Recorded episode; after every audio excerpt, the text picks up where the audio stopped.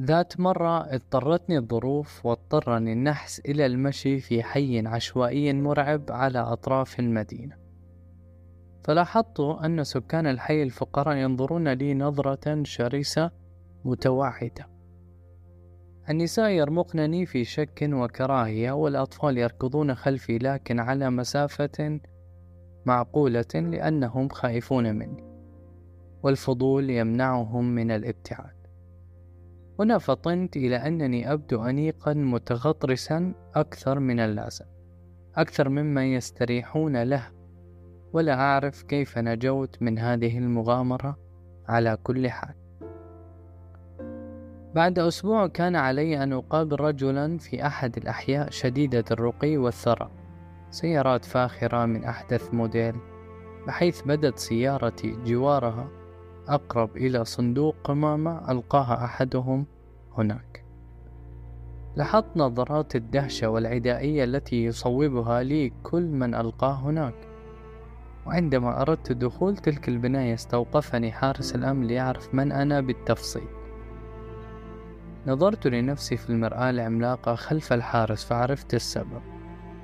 أنا أبدو رث الثياب مريبا وفقيرا أكثر من اللازم. هكذا عرفت أنني أنتمي لمعسكر الوسط في كل شيء. ليس لي مكان في مجتمع الأثرياء لكن مجتمع المعدمين لا يقبلني كذلك. لو تهددك واحد وأنت في معسكر الأثرياء فلا مشكلة لأن البودي جارد الخاص بك من الرجال صلع الرؤوس ذوي السترات السوداء سوف يحيطون بك لحمايتك. ولو تهددك واحد وأنت في معسكر الفقراء فلسوف يحيط بك أفراد عصابتك المدججون بالعصي الثقيلة والجنازير وزجاجات الحمض. أما عندما تكون في الوسط فأنت تضرب في جميع الحالات. في أيام الكلية كنت أحب هيام زميلتي وكانت آه، تعجب بحيويتي وشبابي لكنها لا تعجب بفقري وإفلاسي. وترى أنه من الشجاعة الخارقة التي تدنو من الوقاحة أن أتقدم طالبا يدها من أهلها. أبي قال لي إن هذا مستحيل. وهكذا قررت أن ألعب دور الفتى الذي تحطم قلبه وسهرت أياما أكتب الشعر الرديء جدا وأشرب أكوابا من الشاي الثقيل الأسود.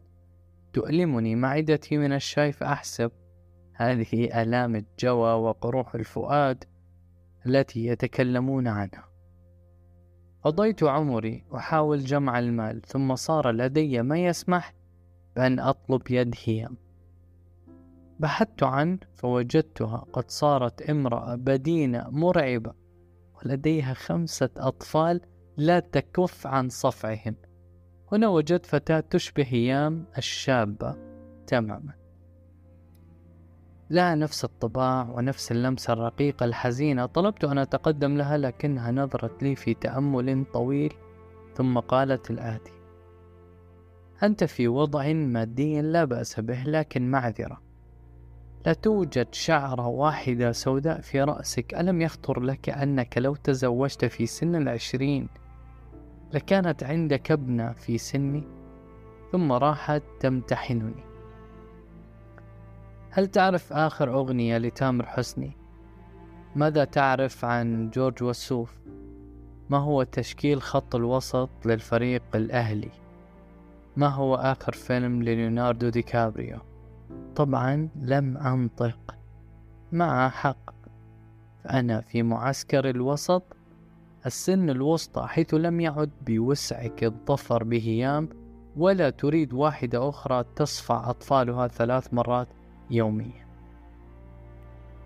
حتى لو قررت الزواج بلا حب أنت لن تتزوج عطيات الفتاة الفقيرة الجميلة حارة العواطف فهي ليست من طبقتك.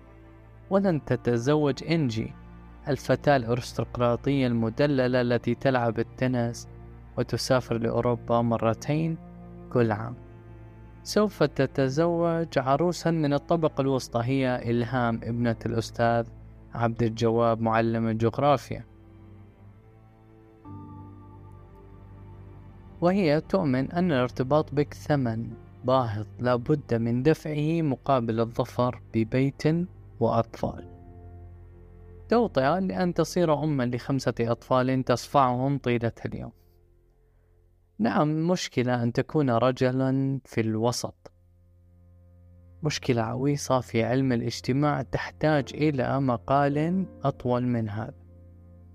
لكنني لن أستطيع المرور عليها مرور الكرام كما يفعل الرجل العادي. ولن أستطيع كتابة دراسة أكاديمية متخصصة عنها لأنني في الوسط بالضبط بين الجاهل والأكاديمي.